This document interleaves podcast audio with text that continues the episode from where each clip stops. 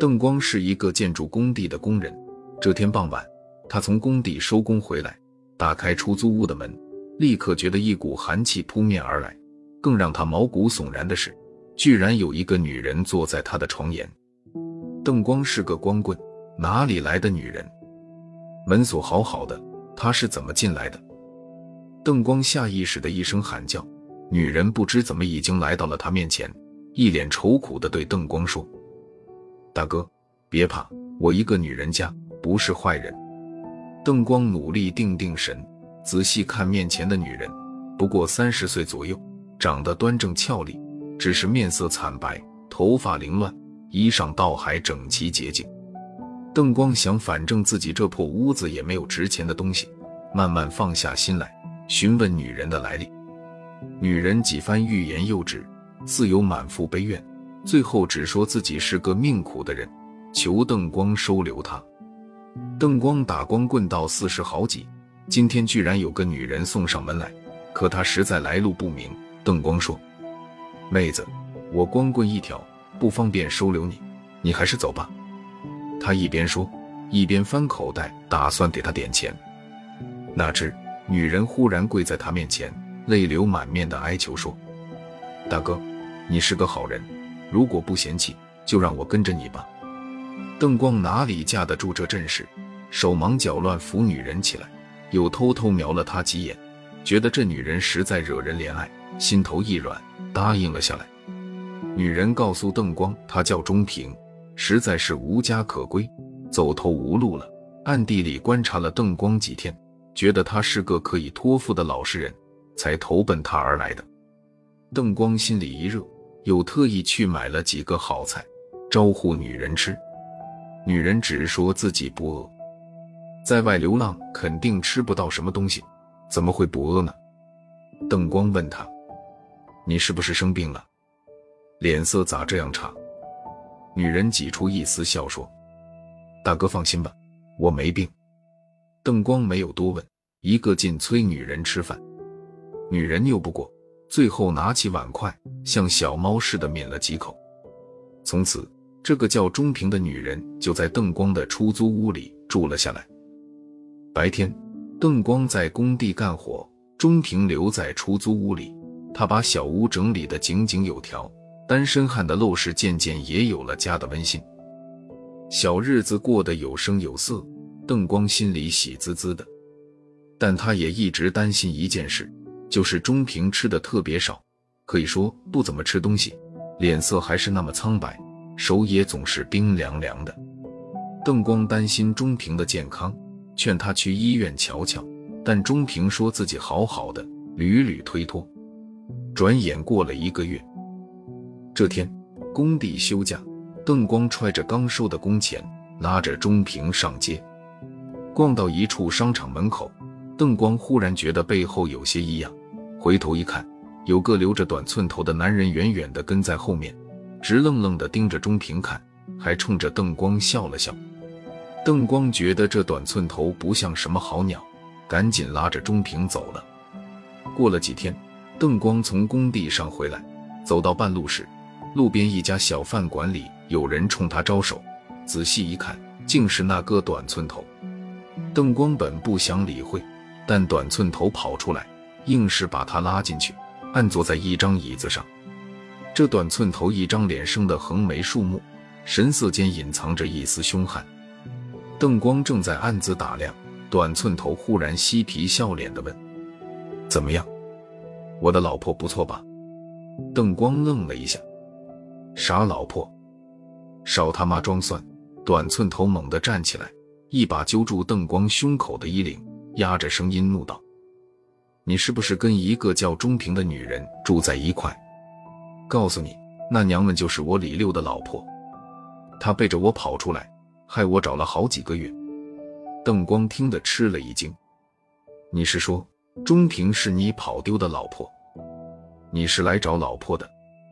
李六恶狠狠地说：“那还有假的？你若不信，大可以回去问问那娘们。”邓光结结巴巴地问：“那你想怎么样？”李六一声冷笑：“我的老婆当然是要回来。邓光不知道自己是怎么走回去的，隐约记得李六约他明天再见。他回到出租屋时，钟平已经做好饭菜等着。见他回来，钟平马上倒上一杯酒，温声催他吃饭。邓光心中异常温暖，他举杯呷了一口酒，想到李六，心中顿时满是惶恐不安。他想了许久，一咬牙，还是将遇见李六的事说了出来。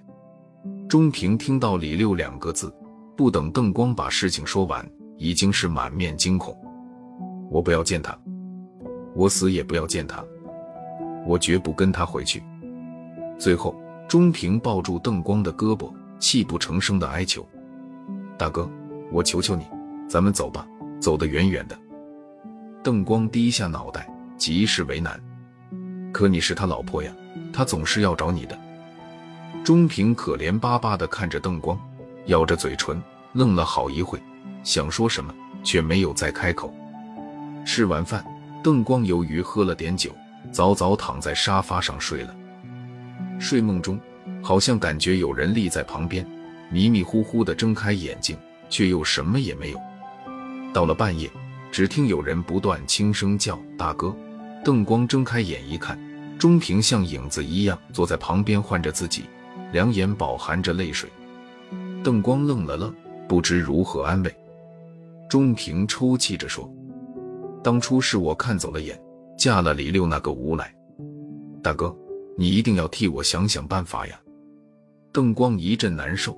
不敢抬头看向钟平的泪眼，最后无奈的点了点头。我试试看吧。第二天，邓光在小饭馆外的巷子里遇见李六，他壮着胆子告诉对方：“你老婆不会跟你回去的。”他说：“这辈子都不想再见到你。”他边说边偷瞄李六，以为对方听到这样的话一定会勃然大怒。